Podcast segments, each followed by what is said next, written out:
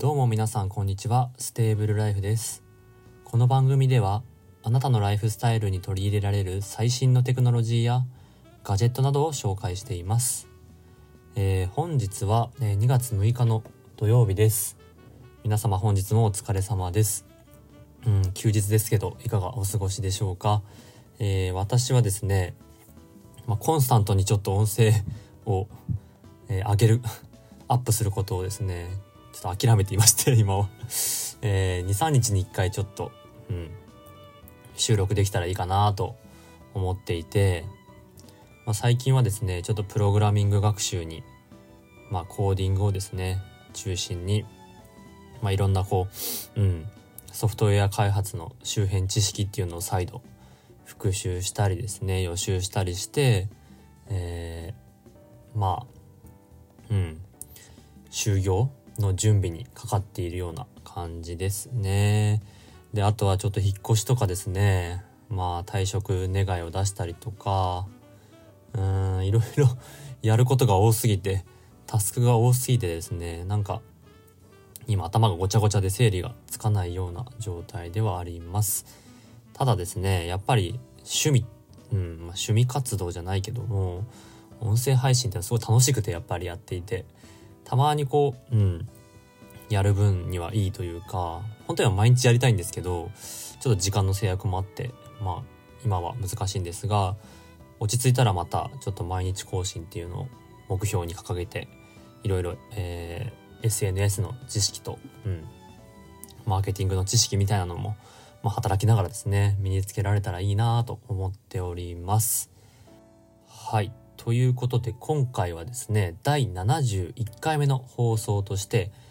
えー、iPhone のソフトウェアアップデートについて話していきたいと思います。えー、皆さん iPhone の機種って何使っていますか？で昨年発表された iPhone12 シリーズをはじめ確か iPhone X あたりまでを使用中の方は iPhone のロック解除で Face ID を利用しているのではないでしょうか。Touch ID っていうのがあるんですけどそれはですね iPhone SE や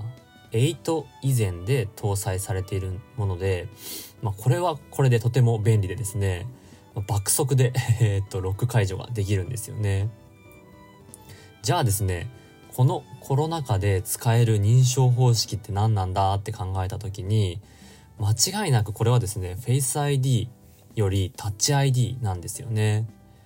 で私もこう12シリーズを使ってですねマジで Face ID 今使えないなっていうのを思いました。でマスクをまずしてるっていうのが、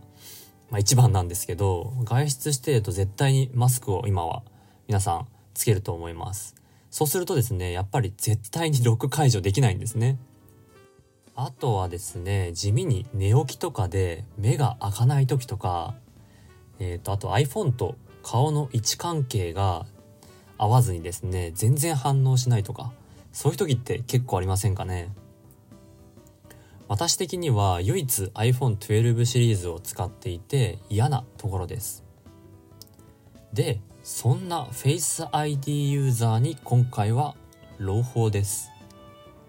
次の iPhone ソフトウェアアップデートでなんとなんとですねマスクをしていてもロック解除できるようになるとの情報が解禁されています。これすごくないですかね？で私はどういう仕組みなんだろうと思ったんですが実はそこがミソで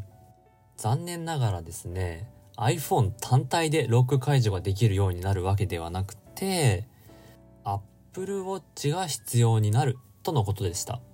実はですね Apple Watch って地味に装着しているだけで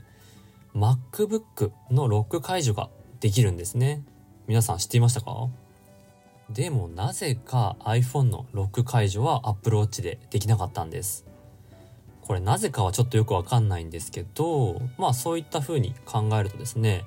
順当なソフトウェアのアップデートなのかもしれません。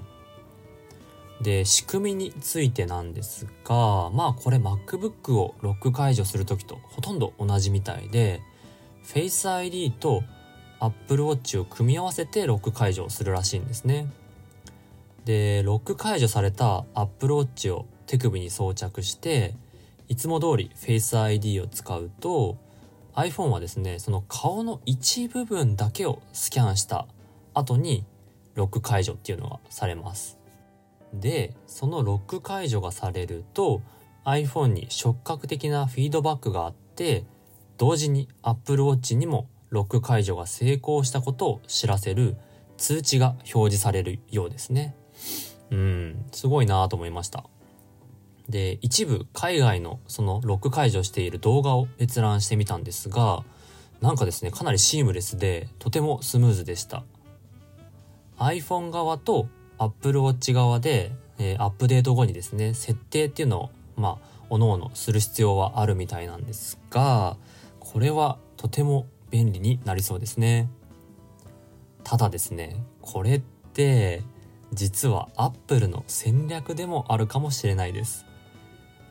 ね Apple Watch を購入させるための戦略みたいな感じ。うん。で今年発売される iPhone には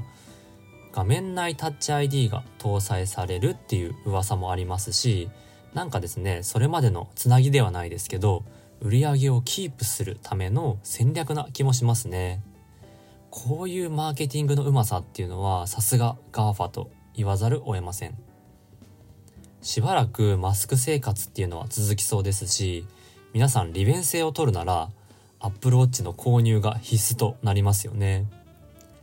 幸い私は Apple Watch SE を持っているのでこの恩恵を受けることができます。ちょっと試したら皆さんにまたお知らせしますね。とりあえず期待はしています。